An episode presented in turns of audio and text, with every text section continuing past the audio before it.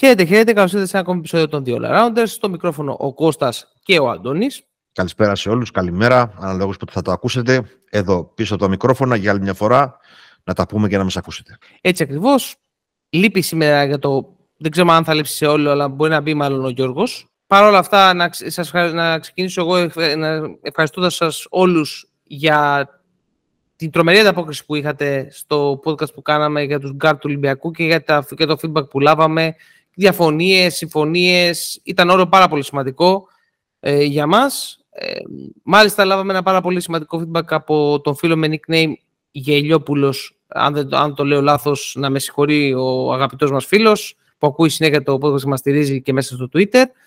Ε, λάβαμε σημαντικό feedback για τη βαθμολογία με το ABC, ΑΒΓ, ότι δεν, είναι, δεν μπορείς να τα ξεχωρίσεις πάρα πολύ εύκολα και από εδώ και πέρα θα γυρίσουμε στην αριθμητική.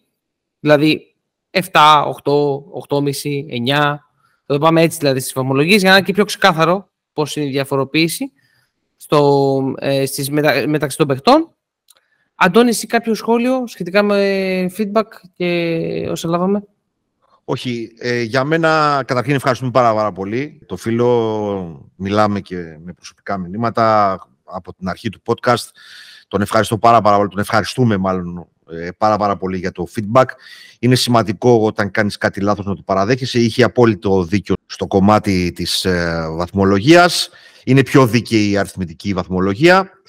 Είναι λίγο πιο γενική το ABC. Είναι παράληψη δικιά μας, αλλά γι' αυτό είναι σημαντικό το feedback να, για να διορθωνόμαστε. Ε, και αυτό το ζητάμε κάθε φορά μέσα από τα podcast.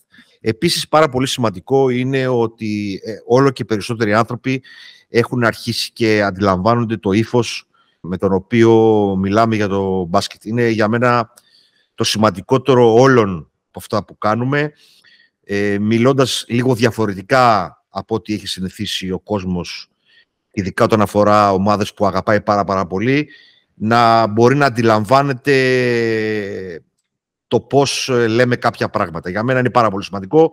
Πήραμε και σε αυτό αρκετά καλό feedback και, για, και σε ανθρώπους που διαφώνησαν. Το σημαντικό είναι να καταλαβαίνουμε εμείς αυτό που έρχεται ως feedback και εκείνη τον τρόπο που τα λέμε. Έχουμε πει πάρα, πάρα πολλές φορές ότι εμείς προσπαθούμε να τιμήσουμε το όνομά μας. Είμαστε δύο all rounders και μιλάμε κυρίως για μπάσκετ. Μπορεί να είμαστε και οι τρεις Ολυμπιακοί, αλλά αυτό την ώρα που μιλάμε για μπάσκετ δεν κάνει καμία διαφορά. Δεν είμαστε οπαδικό podcast, ό,τι και αν σημαίνει αυτό. Όχι ότι είναι κακό να είσαι οπαδικό podcast. Ο καθένας όπως νομίζει ότι πρέπει να μιλήσει για μπάσκετ. Επίσης, ε, προσπαθούμε να μείνουμε πιστοί στον εαυτό μας, αυτά που πιστεύουμε και πιστοί στο παρκέ. Όλα τα άλλα είναι για τον αγαπημένο μου φίλο Μόρις, που έχει τη δυνατότητα να έχει ποιητική διάθεση όλο τον χρόνο. Ε, σε λατρεύω γίγαντα. Αυτά. Ε, να κάνω λοιπόν μια γρήγορη ανασκόπηση της βαθμολογιών με την καινούρια κλίμακα. Σε Σλούκα και Walkup θα είμαι λίγο πιο αναλυτικός. Για, τον, για τη regular season του Walkup 9, για τα playoff του 8, για το Final Four 7 και αντιστοίχως για το Σλούκα 8 για τη regular season, 9 για τα playoff και 7,5 για το Final Four. Και από εκεί πέρα 7,5 για το Μακίσικ, 6,5 για τον ε, Κάναν και 6 για τον Λαρετζάκη. Αυτή είναι η δική μου βαθμολογία. Αν και, όπως είπα και σε έναν άλλο φίλο, ε, το κομμάτι της βαθμολογίας είναι ε, ένα πολύ πολύ μικρό κομμάτι αυτού του πράγματος που προσπαθούμε να κάνουμε εδώ. Δεν είναι το ουσιαστικό. Είναι το τυπικό, αν θέλεις. Το, το κερασάκι στην τούρτα. Έτσι. Το σημαντικό είναι, ε, πώς το λένε, τα υπόλοιπα που σχολιάσουμε. Αυτά. Δεν ξέρω αν θέλεις να δώσεις και εσύ τις δικές σου βαθμολογίες. Απλώς σε Σλούκα και Walkup, και walk για να μην υπάρχει ε, πώς το λένε, γκρίνια, τα, τα χώρισα σε. Ναι. Γιατί είχαν μεγάλες μεταπτώσεις στην απόδοσή του, είτε θέλει κάποιος να το παραδεχτεί, είτε όχι. Σε μέσο όρο, εγώ θα βάζα ένα 8,5 απλά στον Walkup για όλη τη σεζόν ε, και ένα 8 στον, ε, στον Κώστα. Ε, αυτό θα βάζα. Να πω να δει στο μυαλό μου ήταν λίγο καλύτερος. Ε, ήταν λίγο περισσότερο το βάρος που κουβάλισε φέτος ο Walkup καθ' όλη τη διάρκεια της regular season. Οπότε θα βάζα λίγο πιο πάνω τον Τόμα. Anyway, ε, δεν θα κάτσω Διαφο- να το τέσσερα. Διαφο- διαφωνώ κάθετα γιατί θεωρώ ότι η σημαντικότητα των playoff και των Final Four είναι πολύ, πολύ μεγαλύτερη από τη regular season. Ε, δεν σημαίνει αυτό ότι πώς το λένε, αμφιβάλλω για την ποιότητα ή την προσφορά του, του Walkup. Απλώς πρέπει λίγο σιγά σιγά όσοι μας ακούνε να διαχωρίζουμε το μπάσκετ του regular season με το μπάσκετ του Final Four και το playoff. Ε, αν δεν υπήρχε Σλούκα ε, στα playoff, δεν θα είμαστε στο Final Four. Είναι απλά τα πράγματα. Όποιος θέλει να το δει και να το παραδεχτεί, έχει καλώ. Όποιος δεν θέλει, πάλι καλός. Αλλά τέλος πάντων, ας μην φάμε άλλο χρόνο με τα guards. Αυτό. Αυτό ναι. ακριβώς. Ε... Εγώ στι γενικές γραμμές τα υπόλοιπα συμφωνώ. Ναι. Πάμε σήμερα να μιλήσουμε για τα forwards. Τρία ήταν όλα και όλα τα forwards ε, της ομάδας. Ξεκινάμε με τον αρχηγό μας, τον, ε, τον Κώστο Παπα-Νικολάου. Σε μια εξαιρετική σεζόν που έκανε φέτος. Αντώνη, αφήνω τα σχόλια να ξεκινήσουν από σένα. Ναι, ο Παπ έκανε μια από τις καλύτερες regular season της καριέρας του. Ανέβασε τα νούμερα του και τη συνολική του επίδραση στο παιχνίδι της ομάδας κατακόρυφα. Όντας για δεύτερη στερή χρονιά το μοναδικό τριάρι της ομάδας. Το τρίποντό του, τα κάτς του και η δημιουργική του συμμετοχή φέτος στο να μην σταματάει μπάλα αποτέλεσαν σημαντικό ε, λιθαράκι στη λίθος στην συγκεκριμένη περίπτωση, ολόκληρο στην εξαιρετική regular season. Στα play-off ανέβηκε 5 λεπτά χρόνος συμμετοχής του και άγγιξε τα 30 λεπτά. Πράγμα λογικό αν σκεφτεί κανείς το μέγεθος της Φενερμπαχτσέ και την έλλειψη εναλλακτικών λύσεων. Ήταν άστοχος από μακριά στα play-off, αλλά βρήκε τρόπο να γίνει απαραίτητος και πάλι βοηθώντας σε σημαντικά κομμάτια του παιχνιδιού. Ε, ανέβασε τα rebound του από τα 3,4 της regular season στα 5,2 στα play-off και το, επίσης το δίποντό του από 61% σχεδόν στο 100% στα, στα play-off. Πράγμα που με το συγκεκριμένο αντίπαλο αυτά τα δύο ήταν πάρα πάρα πολύ καθοριστικά και κυρίως το κομμάτι το, το rebound. Ήταν σημαντικός για την πρόκληση στο Final Four. Στο Final Four ήταν και πάλι καθοριστικός, με πολύ καλά νούμερα across the board, εκτός από τις βολές που είχε μια μικρή πτώση θα μπορούσε να παίξει ειδικά περισσότερο στον τελικό που χάσαμε χρόνο και διαφορά με τον ε, Λάρη. Διψήφιος στο Final Four, να, εδώ να, το, να τονίσω, με 40% στο τρίποντο, 50% στο δίποντο, 5,5 rebound μεσόωρο, αύξησε κι άλλο τα rebound του, 1,5 κλέψιμο και μία assist. Όντως διψήφιος σε πυρ, αν και αυτό το πυρ δεν το καταλαβαίνω, τέλος πάντων δεν έχει σημασία. Μιας και τα έχω μπροστά μου, ας το αναφέρω. Μόνο Ευρωλίγκα ε, έχει αυτό το πυρ. Ναι, ναι, μόνο, μόνο Ευρωλίγκα. Μόνο Ευρωλίγκα.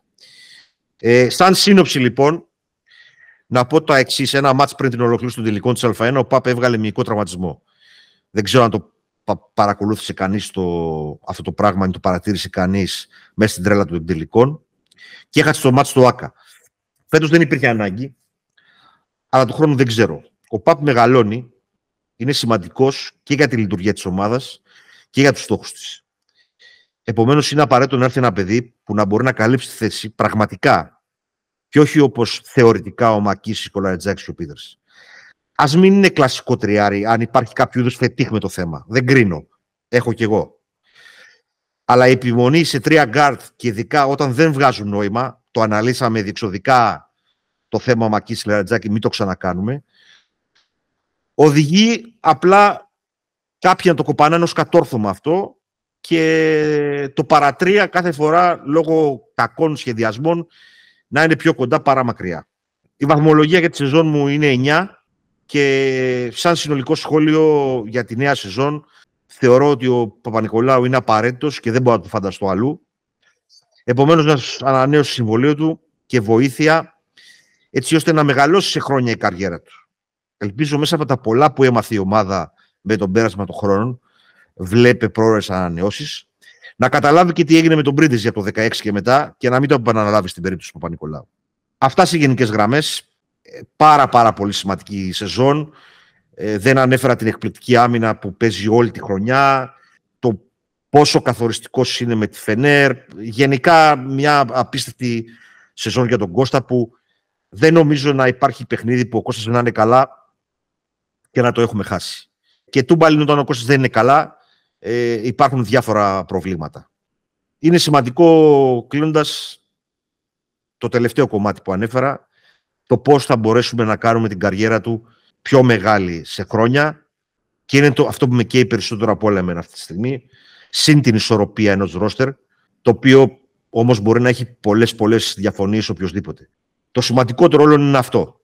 Ε, να μην επαναληφθεί το λάθος με τον Πρέντεζη. Αυτά για τον Παπα-Νικολάου από μένα.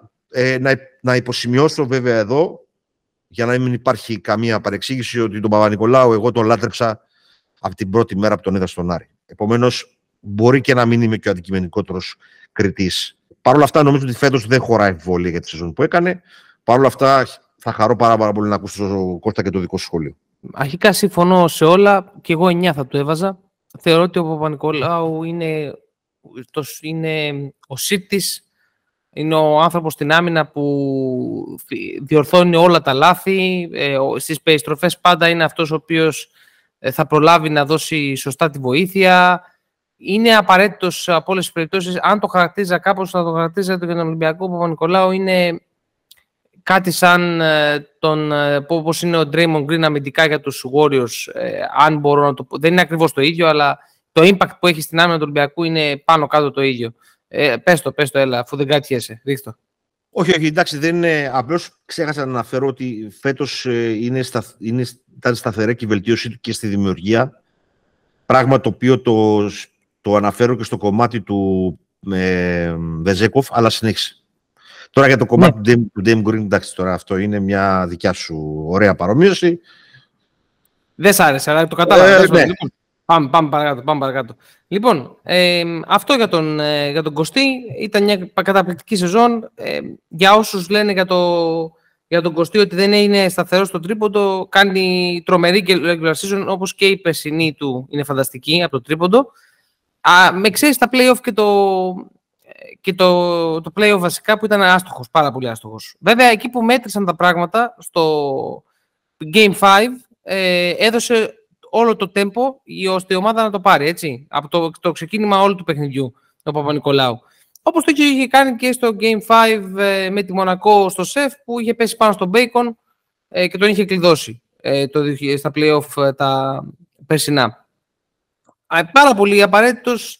Εγώ να είμαι ειλικρινής, δεν καταλαβαίνω γιατί δεν, υπο, δεν, δεν τον υπέγραψαν πρώτο. Δεν έχει γίνει η ανανέωση του ήδη. Ίσως συμβολικά πρέπει να πάρουν πρώτα οι ανανεώσει των ε, δύο που εκκρεμούν ακόμη.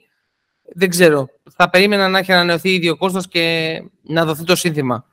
Ε, δεν υφίσταται χωρίς τον Κωστή η ομάδα, δεν το συζητώ.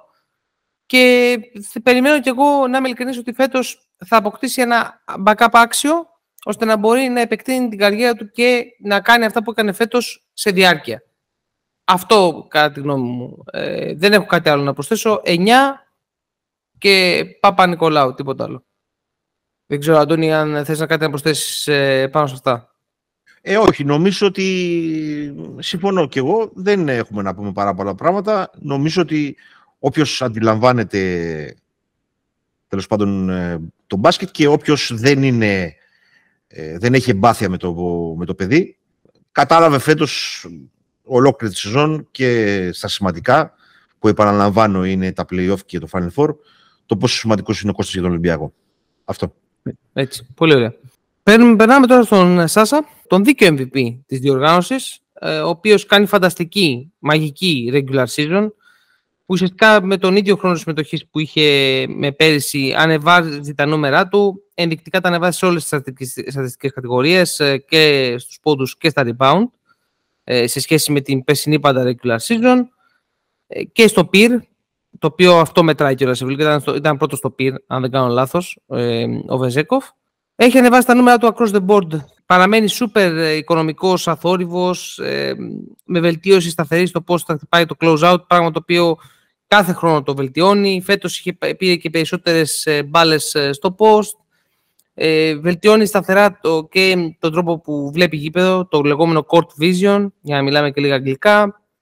Ε, βρίσκει, ε, φέτος μπήκαν και σταθερές συνεργασίες με τον PAP, είτε με cuts που κάνει ο ίδιος ο Σάσα, είτε με high-low, με τους ψηλούς, είτε με side pick and roll, με ένα fake hand-off που κάνανε με τον PAP ε, ανα, ανάλογα με τους ρόλους τους, είτε ήταν το handoff το έκανε ο Πάπ, είτε ο Σάσα, αλλά και με τον ε, Λαρετζάκη, όταν αυτό ε, δούλευε. Γενικώς μια ψεχάδιαστη ε, regular season.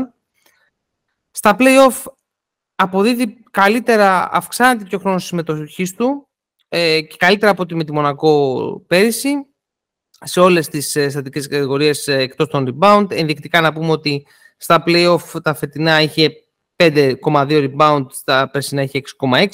Είναι εξαιρετικός. Ε, η, η Φενέρ ε, ρίχνει πάνω του μέγεθος, ε, τον επηρεάζει αυτό σε ένα βαθμό ε, και προσπαθεί να το κολλάει ένα παίκτη πάνω του τον Hayes και τον κυνηγάει σε όλο το γήπεδο. Παρ' όλα αυτά βρίσκει τρόπους να σκοράρει. Είναι καθοριστικός στο Game 3, βάζει ένα σουτ προσευχή πριν το που έρθει το σουτ του Σλουκά, ουσιαστικά, μετά από ένα pick and που έπαιξε με τον Κώστα. Στο Final Four παίζει και στα δύο παιχνίδια από 37 λεπτά, σχεδόν όλο το παιχνίδι. Ε, Βασικά νομίζω το τελικό τώρα πέρα τον έπαιξε όλο, δεν πρέπει να βγει και στο τελικό από το γήπεδο. Και είναι σημάδι δύο πραγμάτων, πόσο καλός είναι και το ότι ο Πίτερς είχε μια πτωτική πορεία μέσα στη σεζόν και ο προπονητής του δεν τον εμπιστεύτηκε ε, μέσα στο Final Four. Ο Σάσα θα ήταν ο MVP του Final Four αν είχαμε πάρει το, το, το, το την Ευρωλίγκα αλλά δυστυχώς δεν έγινε, οπότε όπως και να έχει, πάμε παρακάτω. Σύνοψη. Ε, είναι μια σεζόν καριέρα σε όλα τα επίπεδα, κυρίως πνευματικό, γιατί αυτό που αναγνωρίζουμε στον Σάσα είναι ότι δεν σταματάει να δουλεύει και να προσπαθεί να βελτιώσει κομμάτι του παιχνιδιού του. Για την Ευρώπη, το τονίζουμε για την Ευρώπη, είναι ο κορυφαίος στη θέση του. Και μιλάμε ίσως και για το καλύτερο παίκτη ε, στην Ευρώπη αυτή τη στιγμή ευρύτερα. Στη βαθμολογία του βάζω 9,5 το μισό είναι γιατί δεν πήραμε την κούπα. Για τίποτα άλλο. Ο ίδιος ήταν φανταστικός. Και στην ε, τιμιγορία, όσο δεν υπογράφει τους Kings, μάλιστα με τα τελευταία νέα να λένε ότι οι Kings κυνηγάνε τον Γκάιλ Κούσμα, υπάρχει ελπίδα.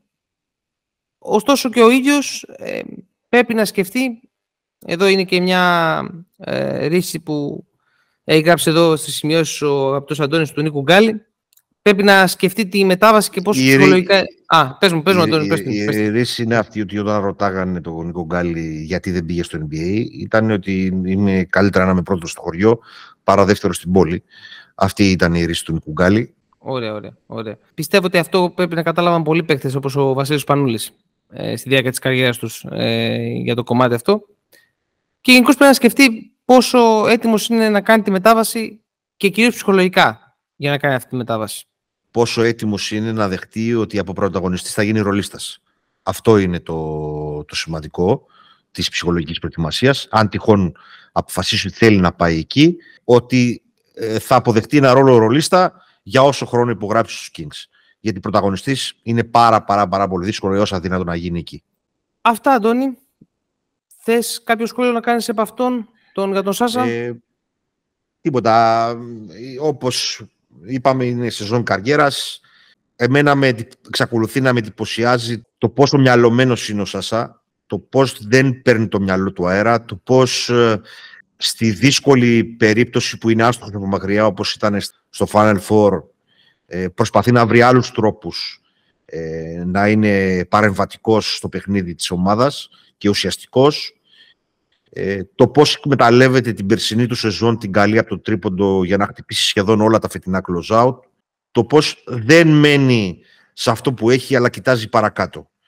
Είναι σπουδαία περίπτωση παίχτη, κυρίως για όλα αυτά. Ε, δηλαδή και να μην είχε τη φετινή παρουσία και να είχε μια αντίστοιχη περσινή, η οποία ήταν εξαιρετική επίσης, ε, δεν θα του έλεγε κανείς τίποτα. Όμως αυτός προσπάθησε σε όλους τους τομείς του παιχνιδιού, δηλαδή σε αυτούς που τονίσαμε να βελτιωθεί. Είναι εντυπωσιακό επίσης ε, ότι το πώς βοηθάει και στην άμυνα σε ευρωπαϊκό επίπεδο βάζοντας σωστά το, το, στο σώμα του ε, σε όλα τα, τα rotations ή το, στον τρόπο που μαρκάρει τους αντιπάλους του και προσπαθώντας με την αμυντική τεχνική και μηχανική να υπερκαλύψει τα φυσικά tools τα οποία δεν έχει. Ε, δηλαδή τα αθλητικότητα, το άλμα και τη δύναμη και ούτω καθεξής. Το ίδιο το πόσο σημαντικό είναι το μυαλό του δείχνει ότι κλείνει μια regular season με 7 rebound μισό όρο ε, από ένα παιδί που δεν το καταλαβαίνεις αυτό κατά τη διάρκεια που το βλέπεις. Για μένα ο Σάσα είναι οδηγός για πάρα πάρα πολλούς παίχτες στην Ευρώπη. Πώς σκαλεί, σκαλεί, βελτιώνεσαι, το πώς κάθε καλοκαίρι ε, αποφασίζεις να δουλέψεις κάτι άλλο, κάποιος, κάποιο συγκεκριμένο κομμάτι, έτσι ώστε να παρουσιαστείς καλύτερος στην επόμενη σεζόν. Ε, σε συνδυασμό με τον εξαιρετικό του χαρακτήρα και την πνευματική του διάβγεια, ε, νομίζω ότι το 9,5 ακριβώς όπως είπες είναι μόνο γιατί δεν πήραμε την κούπα. Όσο δεν υπογράφει στους Kings υπάρχει ελπίδα. Περισσότερη την ελπίδα την έχω όχι στους Kings, αλλά στον ίδιο. Γιατί νομίζω ότι οι Kings θα την κάνουν την πρόταση τελικά. Διαβάζω διάφορα πραγματάκια από την Αμερική, τα οποία οι περισσότεροι αναλυτές των Kings τον έχουν ήδη στο ρόστερ τους. Πράγμα που σημαίνει τον εκτιμάνε. Εν τω μεταξύ να πούμε εδώ ότι τα βραβεία για τους Αμερικάνους παίζουν μεγάλο ρόλο. Δηλαδή ότι βγήκε MVP της διοργάνωσης είναι πράγμα το οποίο έχει αναφερθεί σε διάφορα draft ε, scouts, σε διάφορα πραγματάκια, τα οποία δεν θα ήταν τόσο μεγάλη ανάλυση αν δεν είχε πάρει το MVP της διοργάνωσης. Δεν, υπάρχουν, δεν υπάρχει νομίζω κάτι άλλο που μπορούμε να πούμε. Τον έχει βοηθήσει πάρα πάρα πολύ και η εμπιστοσύνη του προπονητή, για να τα λέμε όλα εδώ πέρα. Είναι δικιά του δουλειά, αλλά και αντίστοιχα όταν σε πιστεύει ένας προπονητής, ε, μπορείς να αποδώσεις και εσύ πολύ πολύ καλύτερα από ότι όταν ένα σε κοιτάζει με μισό μάτι. Και αυτό πάει και ανάποδα, έτσι. Όταν δεν συμπαθεί κάποιος ναι, έναν ναι. προπονητή, το πόσο ανατρεπτικός παράγοντας είναι στο να βελτιωθείς, στο να. Ναι, για έναν coach ο οποίος τον είχε επιλέξει και στην Παρσελόνα, έτσι. Ναι, ναι, ναι, ναι. Είναι ξεκάθαρη η επιλογή στις, στα προσόντα του και στις ικανότητες του τον coach Μπαρτζόν. Έτσι, έτσι, ακριβώς. Ωραία. Συμφωνήσαμε, τα είπαμε ωραία. Πάμε να κλείσουμε με τον Πίτερς. Μια regular season ήταν καλή για τον συμπαθή Αλέκο με 42% στο τρίποντο. Αυτό που ψιλοπεριμέναμε ότι θα είναι μια ποιοτική λύση, ένα ποιοτικό backup του Σάσα ήταν όντως αυτό. Έδινε 14 λεπτά ξεκούρασης με κάποια αμυντικά θεματάκια. Ήταν, ήταν αρκετά αργά τα πόδια του και μέτρια παρουσία στο rebound σε σχέση με τον Σάσα. Ε, άρα τα, τα, τα καλά επιθετικά του χαρακτηριστικά επέτρεπαν την, ε, το να, η γεωμετρία στο γήπεδο να μένει ίδια ε, σε σχέση με τον Λιβιό, ας πούμε, ε, που είχαμε. Εδώ, εδώ απλώς να πούμε πριν προχωρήσεις παρακάτω, ότι τα rebound είναι απαράδεκτος νούμερο συνολικά, όχι μόνο σε σχέση με τον Βεζέκοφ. Το παιδί δυστυχώς έχει πρόβλημα εκεί, όπως και σε άλλους τομείς του παιχνιδιού του, αλλά παρόλα αυτά το πώς συμμετείχε στην επιθετική γεωμετρία της ομάδας έπαιξε πολύ καθοριστικό ρόλο στην ε, regular season, όπως επίσης και στο να μένει φρέσκος ο Βεζέκο φαινόταν play-off και ναι. Final Four. Ακριβώς, ακριβώς αυτό. Αυτό ήταν και πιστεύω στο μυαλό του coach. Τα 2,5 rebound όμως στη regular season ε, είναι αρνητικό όπως λες, είναι πολύ αρνητικό.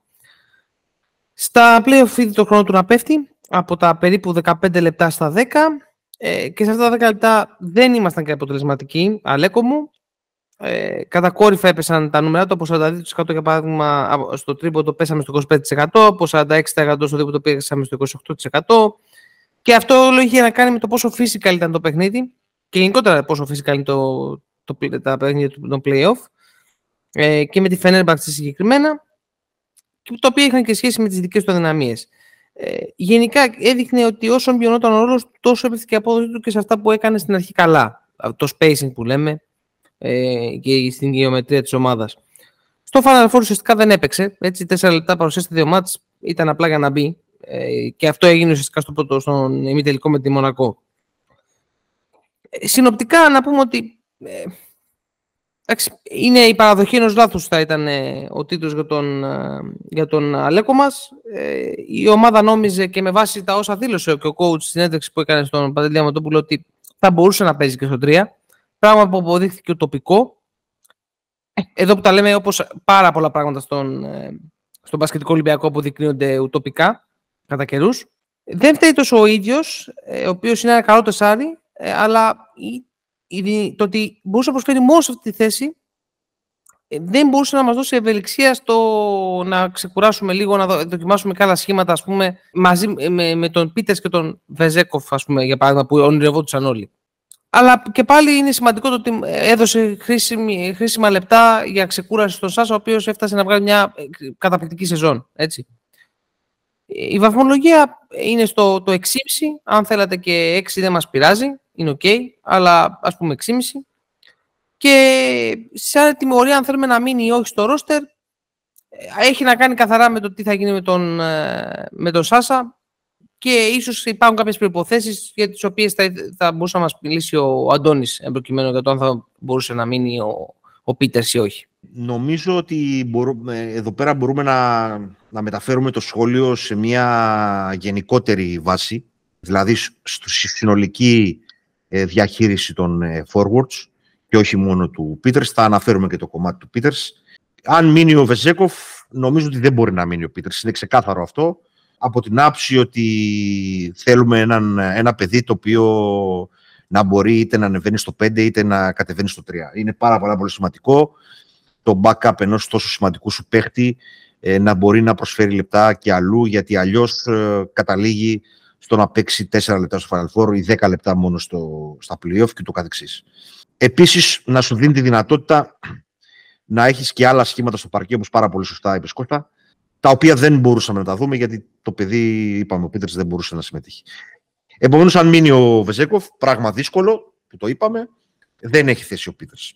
Τώρα, σε περίπτωση που φύγει ο Θάσα, ο Πίτερς θα μπορούσε να έχει ένα ρόλο στο ρόστερ, του ανθρώπου που θα σου ανοίγει το γήπεδο, όπου ξέρει την ομάδα, ε, ξέρει τη λειτουργία της και ταυτόχρονα να αποκτήσει ένα αθλητικό παιδί για backup του ή για πρώτο, το οποίο να μπορεί να κάνει αρκετά πράγματα στο παρκέ. Και όπως είπα, είτε να, να ανεβαίνει στο 5 ή να κατεβαίνει στο 3. Σε αυτή την περίπτωση νομίζω σημαντικότερο είναι να κατεβαίνει στο 3. Ε, νομίζω ότι συνολικά είναι πάρα πολύ σημαντικό αυτό το οποίο, με το οποίο ξεκινήσαμε το podcast, ε, η διαχείριση του Παπα-Νικολάου και το πόσο σημαντικός είναι για το μέλλον του Ολυμπιακού. Τελειώνουν και οι Έλληνες παίχτες, να θυμίσω εδώ. Ε, τουλάχιστον αυτοί για τους οποίους έχουμε, τους έχουμε εμπιστευτεί. Και η απόκτηση ενός ε, παιδιού που μπορεί να κάνει διάφορα πράγματα στο παρκέ. Ακούστηκε το όνομα του Τζελέγε. Νομίζω ότι είναι περισσότερο καθαρό τριάρι παρά μπορεί να παίξει κάπου αλλού. Δεν έχει σημασία τώρα τόσο πολύ η ονοματολογία. Σήμερα διάβασα δημοσιεύματα για τον Μύρωτιτς. Νομίζω θα, θα είναι λάθος η απόκτηση του Μύρωτιτς. Δεν χρειάζεται να πας να πάρεις αυτά που σου δίνει ο Σάσα στο παρκέ από ένα άλλο τεσάρι. Μπορείς να τα πάρεις από αλλού και μάλιστα προσπαθώντας να αντικαταστήσεις και το διαβατήριο του Βεζέκο. Νομίζω ότι είναι ξεκάθαρο αυτό που λέω. Και είναι πάρα πολύ σημαντικό ε, για να το κλείσω εγώ από μεριά μας και να σας δώσω αυτό το λόγο, να έχουμε τουλάχιστον τέσσερα ε, active ε, forwards τα οποία να μπορούν να παίξουν ανα πάσα στιγμή ε, στο γήπεδο. Και όχι τρία. Μην ξαναπούμε στη διαδικασία το τι είναι ο Λαρετζάκης και τι είναι ο Μακής, τα είπαμε αυτά. Μίνιμουμ επομένως τέσσερα forwards ε, τα οποία να μπορούν να ιδανικά ε, να είναι σε πολλά σχήματα και να μην χρειάζεται να παίζουν μόνο σε μία θέση. Αυτά είναι η συνολική σκέψη μου για το κομμάτι των forwards. Ε, ακούω εσάς να πούμε εδώ ότι μπήκε τώρα στο κλείσιμο. Ακριβώς. Να πούμε ότι Γιώ... μπήκε στο κλείσιμο. Χαίρετε, καλησπέρα σε όλους. Καλώς τον. Καλώς τον. Καταφέραμε, τα καταφέραμε. Έτσι ακριβώς. Τζορτζ, θα ήθελες να δώσεις έτσι. Εμείς κάναμε μια ε, αναλυτικότατη περιγραφή τη σεζόν για τους ε, forward της ομάδας, τον Νικολάου, τον Σάσα και τον, ε, τον Άλεξ Πίτερς. Θα ήθελες να μας δώσεις ε, τη βαθμολογία σου για τα... και ένα σύντομο σχόλιο για τους τρεις; Λοιπόν, ε, θα ξεκινήσω το τελευταίο. Το Peters θα του βάλω ένα 6,5 με 6. Εκεί 6,5 θα πω εγώ, στο τέλος σεζόν. Ο λόγος είναι καθαρά ότι δεν προσέφερε στον ρόλο τον οποίο τον έχει φέρει η ομάδα. Βέβαια, τον αναγνωρίζω ως ελαφρυντικό ότι δεν μπορούσε. Δεν είναι παίκτης ο οποίος μπορεί να μπει σε 10 λεπτά κρύος να πας στη στιγμή και να σου προσφέρει. Ήθελε ρυθμό, είχε μπροστά του. Οπότε αντικειμενικά για οποιοδήποτε παίκτη θα ήταν δύσκολο αυτό. Ίσως όμως ένας παίκτης με άλλα χαρακτηριστικά να ήταν πιο λειτουργικός στο συγκεκριμένο rotation του Ολυμπιακού. Τώρα, Παπα-Νικολάου, θα βάλω το απόλυτο 10 για εμένα. Το 10. Okay. Ε, και ο λόγος είναι ότι για μένα έκανε μια εκπληκτική σεζόν. Να σε ρωτήσω κάτι. Δεν... Ε, συγγνώμη, συγγνώμη. Απλά στο Σάσα τι πρέπει να βάλουμε 25. Ε, δεν το πάω συγκριτικά. Άλλη θέση ο Σάσα, άλλη θέση ο Τριάρη είναι ο Σάσα, ο Τριάρη είναι ο Παπ, τέσσερα είναι ο Σάσα. Για μένα είναι ναι. εξίσου MVP της ομάδας, οπότε θα τους βάλω και στους 2-10. Δεν το πάω συγκριτικά. OK, okay, εντάξει, Ναι, ναι, ναι. Okay, okay. Βλέπω καθαρά ατομικά. Δεν, δεν μπορώ να βρω το παραμικρό αρνητικό για τον ε, Παπανικολάου. Δηλαδή και μια κακή εμφάνιση να έκανε και να μην ήταν τόσο εκπληκτικό στο Final Four και, και οτιδήποτε. Είναι ένας παίκτης ο οποίος τράβηξε μια θέση καθαρά μόνος του όλη τη σεζόν. Αυτή είναι η άποψή μου και τη στηρίζω καθαρά στο πώς εκείνος έπαιξε. Από εκεί στο εξής και ο Σάσα για μένα κάνει μια εκπληκτική σεζόν το πάρει αντίστοιχη βαθμολογία από εμένα. Γιατί εντάξει, MVP μας κράτησε πάρα πολύ ψηλά. Σίγουρα έχει και εκείνος κάποια down στη σεζόν, αλλά κάνει μια εκπληκτική, εκπληκτική σεζόν και είναι MVP. Εντάξει, δεν ξέρω αν διαφωνεί ο Αντώνης. που πολλοί από την πλευρά μπορεί να διαφωνεί με αυτά που λέω, αλλά αυτή είναι η δική μου άποψη και δεν το παίρνω καθαρά συναισθηματικά, το θεωρώ Εμείς καθαρά ότι. Εμείς βάλαμε, ε, βάλαμε 9 στον Παπα-Νικολάου και 10 στο okay. 9, και 9,5 στο Σάσα. 9,5 στο Σάσα δεν βάλαμε σε κανέναν 10 και γενικότερα δεν θα βάλουμε 10 γιατί δεν πήραμε την κούπα. Εντάξει, το πάω, ωραία, 9,9 τότε, το πάω, το πάω έτσι. Α, μωρή ρουφιάνα. Α, το πάω έτσι, α, το πάω έτσι. Εντάξει τώρα, ε, παιδιά, αντικειμενικά δεν ξέρω, το Σάσα και μπορεί να το 10 να είναι εντάξει MVP και λοιπά, αλλά Παπα-Νικολάου δεν μου κάνει καρδιά να το βάλω πιο κάτω, διότι δεν...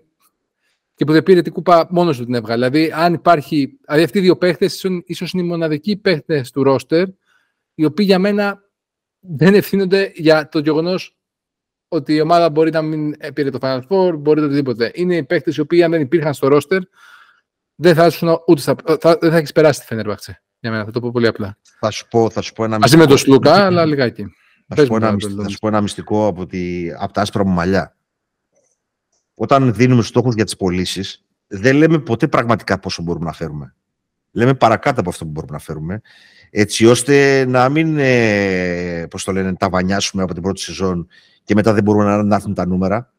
Επομένως, αν, αν βάλεις σε μια σεζόν 10, ε, σημαίνει ότι δεν υπάρχει καλύτερη σεζόν. Αυτό δεν υφίσταται, για, ναι. ναι, αυτό δεν υφίσταται ναι. για τους παίχτες. Πάντα μπορούν να γίνουν καλύτεροι. Εντάξει, από, αυτή, από αυτή την άποψη. Και βέβαια ε, θα ήταν 10 και 9,5 για παράδειγμα, αν τυχόν ε, παίρναμε το φαραφόρο. Αλλά νομίζω ότι αυτό, όπως είπαμε και την αρχή τον Κώστα, το κομμάτι της βαθμολογίας, σε σχέση με αυτό το podcast που κάνουμε, είναι το, το ελάχιστο, δεν είναι το σημαντικό. Το σημαντικό είναι τα υπόλοιπα, δηλαδή το πόσο σημαντικοί ήταν αυτοί οι δύο παίχτες και τι πρέπει να κάνουμε έτσι ώστε να βελτιωθούμε του χρόνου και να διατηρηθούν οι αποδόσεις και το καθεξής. Δεν είναι η βαθμολογία αυτή και καθε αυτή. Τέλος πάντων. Εντάξει, αυτά... okay, αλλά έπρεπε να πω εγώ να δώσω δύο δεκάρια για να πυροδοτήσω λίγο την κουβέντα. Ήταν στημένο. Σε κάθε... Όχι, αντιλαμβάνω αυτό που λέει ο Αντώνης, έχει δίκιο. Αλλά εντάξει, αυτό το ξεκίνησα αυτή τη λογική, δεν μπορώ να το ολοκληρώσω. Θα το αλλάξω εγώ τώρα. Όπως θες, όπως θες. Απλά τι ήθελα να πω. Ε, στο κομμάτι τώρα το πώς θέλω εγώ την front line, την, τα forwards, μάλλον όχι τη front line, τα forwards του Ολυμπιακού του χρόνου. Θεωρώ αδιανόητο και το λέω και τώρα και πείτε με κολοτούμπα. Αν καταφέρει ο Μπαρτζόκας με όποιο ρόστερ καταφέρει να πάει πάλι Final Four, να πάει πάλι τελικό και αν να το σηκώσει χωρίς αλλαγή του Παπα-Νικολάου, μαγιά του με χαρά του για μένα αυτό δεν έχει καμία απολύτως λογική. Είναι απλά κάνω τάμα στον Άγιο Φανούριο και λέω προχωράω για τρίτη σερή σεζόν του Παπα-Νικολάου δεδομένου να έχει 70 παιχνίδια στην ε, σεζόν του. Εγώ δεν μπορώ να ξεχάσω το γεγονός ότι αυτό ο παίκτης πριν δύο χρόνια κόντεψε να σταματήσει το μπάσκετ ενός πάρα, λόγω πάρα πολύ σοβαρού τραυματισμού. Πολύ σωστά. Πολύ σωστό, Γιώργο. Πολύ ε, ε, ναι, ο Αφιένας ήταν πάρα πολύ. Είναι, ήταν τρομερά κομβικό το σημείο που χτύπησε. Τα κατάφερε, επέστρεψε. Οφείλει η ομάδα να το στηρίξει. Και πιστέψτε με, δεν είμαστε συνεννοημένοι. Είμαι 1000% σίγουρος ότι το έχουν πει τα παιδιά αυτό. Να μην καταλήξει το Πρίντεζι πριν έρθει ο Μπαρτζόκας, δύο χρόνια μόνος του, να τραβάει ένα κουπί και να, να, να τραυματίζει το Πρίντεζι από μια βλακεία στο πόδι για ένα λάθος του ιατρικού τμήματος. Έκανε μεράματα από τους κάλους από τους κάλους στα πόδια και να μην μπορείς να περάσεις μια ομάδα τη Αλγύρη. Ότι συγγνώμη, η εξάρτηση του Ολυμπιακού από τον Παπα-Νικολάου είναι σε τέτοιο μέγεθος. Τολμώ να πω ότι χωρίς τον Βεζέγκοφ του χρόνου μπορείς να βρεις όχι απόλυτα, αλλά σε κάποιο βαθμό λίγο σκορ από εδώ, λίγο σκορ από εκεί. Επιθετικά μπορεί να το βρεις. Αλλά αυτό που σου κάνει ο Παπα-Νικολάου στο γήπεδο δεν μπορείς να το βρεις. Επομένως, προσπάθησε να φέρεις ένα παίκτη πίσω από αυτόν, να έχεις όπως είπε ο Αντώνης, τέσσερα forwards ενεργά, να μπορούν να πατήσουν και να πατήσουν κανονικά στη θέση 3, για να μπορέσεις να στηρίξεις αυτόν τον παιχταρά και τον αρχηγό σου. Γιατί αυτά δύο είναι. Είναι παιχταράς και αρχηγός του Ολυμπιακού. Πρέπει να το στηρίξει. Ξεκάθαρα. Τα πες πολύ σωστά και έτσι ακριβώς το υποστήριξαμε και εμείς ότι ουσιαστικά το να φέρει έναν άνθρωπο πίσω τον Νικολάου θα τον βοηθήσει να υπάρχει διάρκεια ε, στην καριέρα του και να αποδίδει όπως αποδίδωσε φέτος ουσιαστικά. Εγώ θα σας ρωτήσω, ε, ο Αντώνης αναφέρθηκε πούμε, στον Οτζελέ και αναφέρθηκε και στον Μύρωτιτς. Ε, εντάξει, εγώ θεωρώ ότι ο coach Μπαρτζόκας αν θα πάει να αντικαταστήσει τον Σάσα θα τον αντικαταστήσει με κάποιον παίκτη ο οποίος έχει παρόμοια χαρακτηριστικά, γι' αυτό και ο Μύρωτιτς στο μια... Θεωρώ ότι είναι πρώτος στο ρεπορτάζ. Άσχετα που εγώ προσωπικά θεωρώ ότι από τη στιγμή που υπάρχει ο Κλάιμπερν δεν πρέπει να, να κοιτάς άλλον παίχτη. Ε, αλλά καταλαβαίνω ότι σε αυτό, το, στο, σε αυτό που θέλει να κάνει ο coach, ο Μύρωτιτς μάλλον είναι το, ό,τι πιο κοντινό ε, σε αυτό που θέλει. Για, την, αλλά, για αυτό που λέμε για τον Παπα-Νικολάου, τι θα θέλαμε. Ε, γιατί θα θέλαμε να δίνει γύρω στα 10 με 15 λεπτά. Θα θέλαμε αθλητικότητα, θα θέλαμε σταθερό σουτ. Ποια είναι τα, τα χαρακτηριστικά που θα κυνηγάγαμε ε, για, αυτή, για, τον, για τον άνθρωπο πίσω του Νικολάου; Και αν ε, μείνει ο Σάσα, τι χαρακτηριστικά θέλουμε για τον άνθρωπο που είναι πίσω ε, από τον Σάσα; Γιατί, γιατί καταλαβαίνουμε ότι το πείραμα με τον, Αλε, με τον Αλέκο δεν πέτυχε.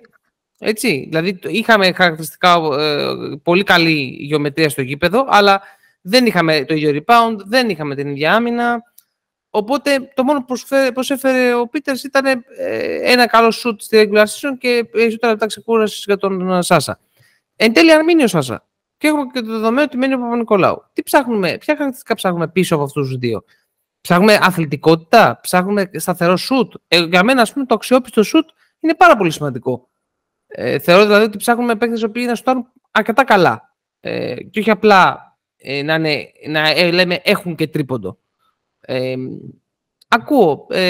Τζόρτζ, ε, Αντώνη, Τζόρτζ, θες να πάρεις εσύ το λόγο πρώτα; Ναι, ναι, ναι. Να πω αρχικά για το Κλάιμπερν ότι ακόμα δεν είναι διαθέσιμο στην αγορά, αλλά ναι, αν έστω ήταν διαθέσιμο στην αγορά, θα τον προτιμούσα και εγώ αν του Μύρωτιτς, αλλά ακόμα δεν θέλω να εκφραστώ στον αντικαταστάτη του Βεζέγκοφ και να έχω δεδομένα, τα υπάρχοντα δεδομένα, τα οποία είναι ότι ο Βεζέγκοφ ακόμα είναι στο ρόλο του Ολυμπιακού και είναι μια εξέλιξη η οποία αλλάζει από μέρα σε μέρα. Δώστε μου ένα λεπτάκι, γιατί χτυπάει το κουδούνι του σπιτιού. Είμαστε και νοικοκύριδες εδώ στου Rounders. Πάμε, Αντώνη μου. Ιδανικά θα ήθελα ένα παιδί το οποίο να μην πέφτει η απόδοση της άμυνας την ώρα που μπαίνει μέσα. Δεν με πειράζει να έχει ε, τρίποντο, όχι κακό, αλλά να είναι της τάξης του 35-36%. Δεν χρειάζεται να έχει 45%.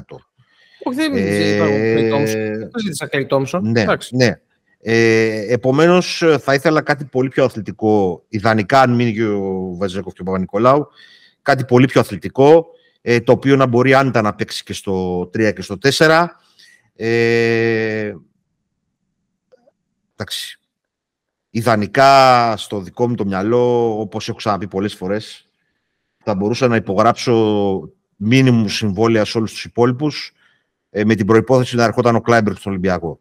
Δεν υπάρχει περίπτωση να γίνει ποτέ αυτό, αλλά λέω εγώ τι θα έκανα. Α ερχόταν ε, παίχτης χειρότερος από τον Κος, ας έμενε ο Black για backup 5, ε, αρκεί να ερχόταν ένας παίχτης τέτοιου είδους. Νομίζω ότι από αυτούς που έχουν ακουστεί, ε, νομίζω ότι ο Τζελέγε μπορεί να προσαρμοστεί σε διάφορα πράγματα από αυτά που είπαμε. Επίσης, το μέγεθος του Γκεντράιτης ε, θα μπορούσε να το κάνει αυτό.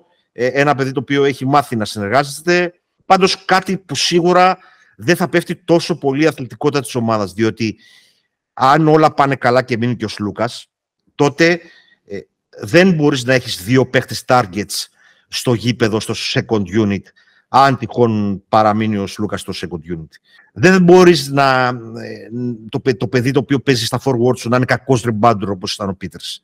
Ε, πρέπει να υπάρχει τέλος πάντων ένας πιο πολυσύνθετος παίχτη από ό,τι ήταν ο συμπαθής Αλέκος. Εκτός αν φύγει ο Σάσα, μείνει ο Αλέκος και πάλι, πάλι όμως η αναζήτηση θα είναι κάτι τέτοιο παίχτη. Επομένως, αθλητικότητα, ε, καλή άμυνα και τώρα από εκεί πέρα επιθετικά ό,τι καλύτερο μπορεί να κάνει είναι σημαντικό.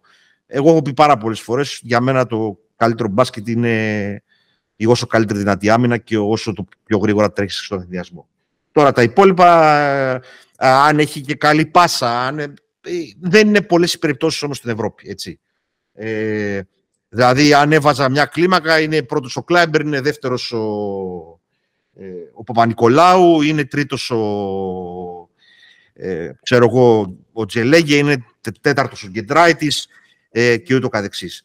Θα μπορούσε επίσης να έχει ένα πάρα πάρα πολύ ενδιαφέρον ε, το παιδί το οποίο ήρθε από το NBA στη... Ο Μπόγκα. Ναι, όχι, όχι ο Μπόγκα, όχι ο Μπόγκα. Το παιδί που έπαιξε στη Ζαλγκίρις και έχει ένα άλφα μέγεθος ε, μπορεί να ε, ο Μπραζντέικις. Ναι, ναι μπορεί, μπορεί, να τον περάσουμε και για γκαρντ και να γουστάρουν στον Ολυμπιακό ότι δεν δε, δε θα πάρουμε τρία, τρία, τριάρια, αλλά θα πάρουμε γκαρντ. Ε, τρία τριάρα. Ναι, ναι, 100, 150 combo guard. 150 combo guard. Ε, ή 150 δυομισάρια. Αυτό είναι δυομισάρια, τα δυομισάρια. Τα δυομισάρια είναι το καλύτερο. Το δυομισάρια και στο παρά τρία είναι τα δύο καινούργια σλόγκαν που λατρεύω για το, ε, για το καλοκαίρι. Αυτά τα δύο πράγματα. Ε, αθλητικότητα. Αθλητικότητα γιατί νομίζω ότι το second unit εκτός το Μακίσικ είχε φέτος θέμα στην αθλητικότητα. Ε, εκεί θα στόκευα. Και να είναι πολυθεσίτης, να μην παίζεις μια θέση. Αυτές είναι οι βασικές μου ε, παρατηρήσεις. Πολυτεχνίτης και δημοσπίτη ταινία του Θανάση Βέγκου, φανταστική.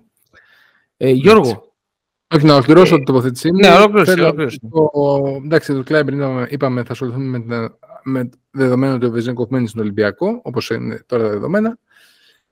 Για μένα πίσω το Βεζέγκοφ θα ήθελα ίσως, αλλά πλέον με δεδομένο ότι έχει το Μιλουτίνο στο 5, θα ήθελα ένα παίχτη ο οποίος να μπορεί να είναι τεσάρι, καθαρό τεσάρι, να ξεκινάει από εκεί και να μπορεί να κουμπάει στο 3. Αν θέλει να δώσει κάποια καλύτερα λεφτά, μην φέρεις δύο παίκτες, να φέρεις έναν παίκτη, ας πούμε, που μπορεί να βοηθήσει την ανάσκηση του Παπα-Νικολάου. Γιατί όλα πάντα είναι θέμα budget. Ε. Αν θες να πάρεις δύο φθηνές λύσεις, προσωπικά προτιμώ να πάρω ένα, μια λύση και να μου δίνει, να μου δίνει και στις δύο θέσεις. Γιατί ο Βεζέγκο είναι παίκτης στο 30 και 35 λεπτών.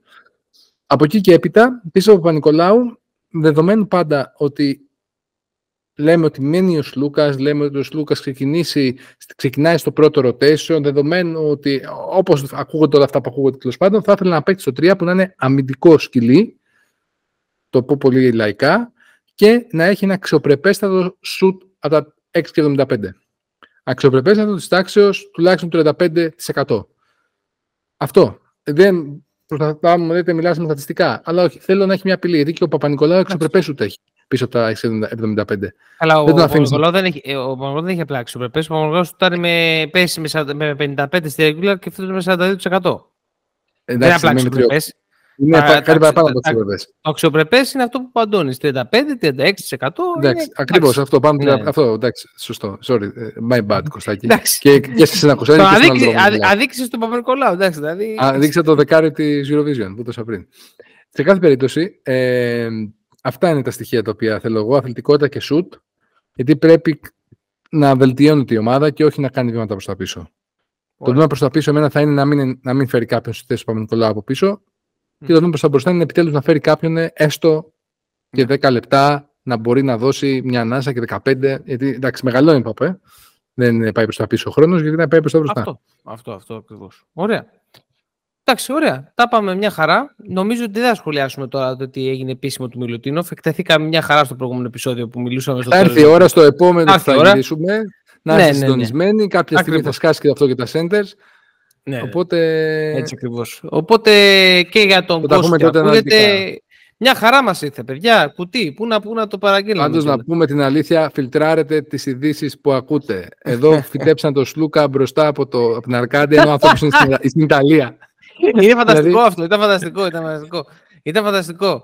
Ε, αλλά εντάξει, προς τιμήν, προς τιμήν τους το εντάξει, τι να κάνε την παραδοχή, τι έτσι. Να να... Δεν γίνεται αλλιώς έχουμε δει και άλλα πράγματα γι' αυτό. Επειδή... Α, εντάξει, εντάξει, ναι, ναι. Λοιπόν, τέλος πάντων. George, να κάνουμε ένα promo time και να το κλείσουμε. Κάνουμε ένα promo time. Ευχαριστούμε Ωραία. όλους όσοι μας ακολουθήσατε στο, στο Substack αυτή την εβδομάδα μετά το νέο κείμενο του Κεντάβρου. Μπείτε όσοι δεν το έχετε κάνει και διαβάστε το, κάντε subscribe και κατεβάστε το Substack Reader app για να μιλάμε και από εκεί πέρα και να τα βλέπετε όλα σε πρώτη, θα λέγαμε, γραμμή. Μπείτε παράλληλα στο social media The All Arounders με το handle The All Arounders Podcast ή αλλιώς The All Arounders θα μας βρείτε, Facebook, Instagram και Twitter και μας ακούτε σε YouTube, Spotify, Google, Apple Podcast. Στο Spotify και στο Google και στο Apple Podcast μπείτε, κάντε rating και εννοείται και στις υπόλοιπες πλατφόρμες θέλουμε το feedback σας. Επίσης, ένα μεγάλο ευχαριστώ σε όλους όσοι μπήκαν στον κόπο και μας διορθώσαν εντός αγωγικών τι τους άρεσε, τι δεν τους άρεσε στο πρώτο review podcast το οποίο και κάναμε και τώρα. Και φυσικά μην ξεχνάτε το Q&A podcast το οποίο θέλουμε να κάνουμε στο τέλος σεζόν, να μας στέλνετε τις ερωτήσεις σας και εμείς θα κάνουμε ένα podcast βασισμένο σε αυτές. Τέλος, YouTube, δείξτε μας ότι σας αρέσει να μπούμε και εκεί. Το θέλουμε πολύ αυτό. Κάντε subscribe στο κανάλι μας, αφήστε σχόλια κατά τα επεισόδια και συνεχίζουμε δυναμικά. Ακόμα είμαστε στα μέσα του καλοκαιριού, ακόμα δεν τελειώνουμε τα Πάρα πολύ ωραία. Ε, Αντώνη, ε, μια αποφώνηση. Συνεχίζουμε εδώ πιστοί στα ραντεβού μας. Θα ακολουθήσει και το κομμάτι για τους senders. Να κάνουμε αντρές και το κομμάτι του Μήλου, γιατί μέσα από το Twitter δεν μπορεί να γίνει αυτό. Ε, ναι. Ε, ε ναι. Παίρνει ο άλλος μια λέξη και την κάνει ό,τι την καταλαβαίνει τέλος πάντων. Να, να αναφέρω και εκεί το συνολικό μου και το συνολικό μας σκεπτικό όσον αφορά το Μιλουντίνοφ και όχι κυρίως την εμπευτική του ταξία, αλλά όλα τα υπόλοιπα ε, τα οποία είναι σημαντικά για την πρόοδο μιας ομάδας, όπως είναι σημαντικό να μην μείνει και άλλη χρονιά χωρίς βοήθεια από Πανικολάου, όπως είναι σημαντικό να ανανεώσει ο Λούκας, όπως κάποια πραγματάκια ήταν σημαντικό να ανανεώνουμε παίχτες κατά τη διάρκεια της χρονιάς, γενικά που αφορούν το, τη συνολική λειτουργία της ομάδας, ε, να ξεχωρίσουμε λίγο το συνέστημα από το πώς είναι λογική να γίνονται ε, τα πράγματα. Κάθε φορά το αποτέλεσμα δεν δικαιώνει το process. Ε, αν το process είναι σωστό, υπάρχουν πολύ περισσότερες πιθανότητες να είναι το αποτέλεσμα σωστό. Αν το process είναι λάθος, μπορεί να υπάρξει θετικό αποτέλεσμα, αλλά δεν είναι σίγουρο ότι αυτό θα επιτευχθεί κάθε φορά. Επομένως, πιο πολύ μας ενδιαφέρει ο τρόπος που γίνουν τα πράγματα, παρά το πόσο κοστίζουν, το αν είναι καλή, κακή, ούτω καθεξής. Γιατί μέσα από τον τρόπο που γίνουν τα πράγματα καταλαβαίνεις πολλά για το μέλλον, όχι αποκλειστικά για το τώρα. Και όπως ε, είπε και κάποιος, αν δεν ξέρεις ε, την ιστορία σου και δεν την μελετάς, είσαι καταδικασμένος να την ξαναζήσεις με λυπηρό τρόπο ε, και αυτό αφορά και το, τη φήμη για τον κόσμο. Αυτά. Ευχαριστούμε πάρα, πάρα πολύ που μας ακούτε. Ήμασταν οι δύο Rounders. Χαιρετούμε.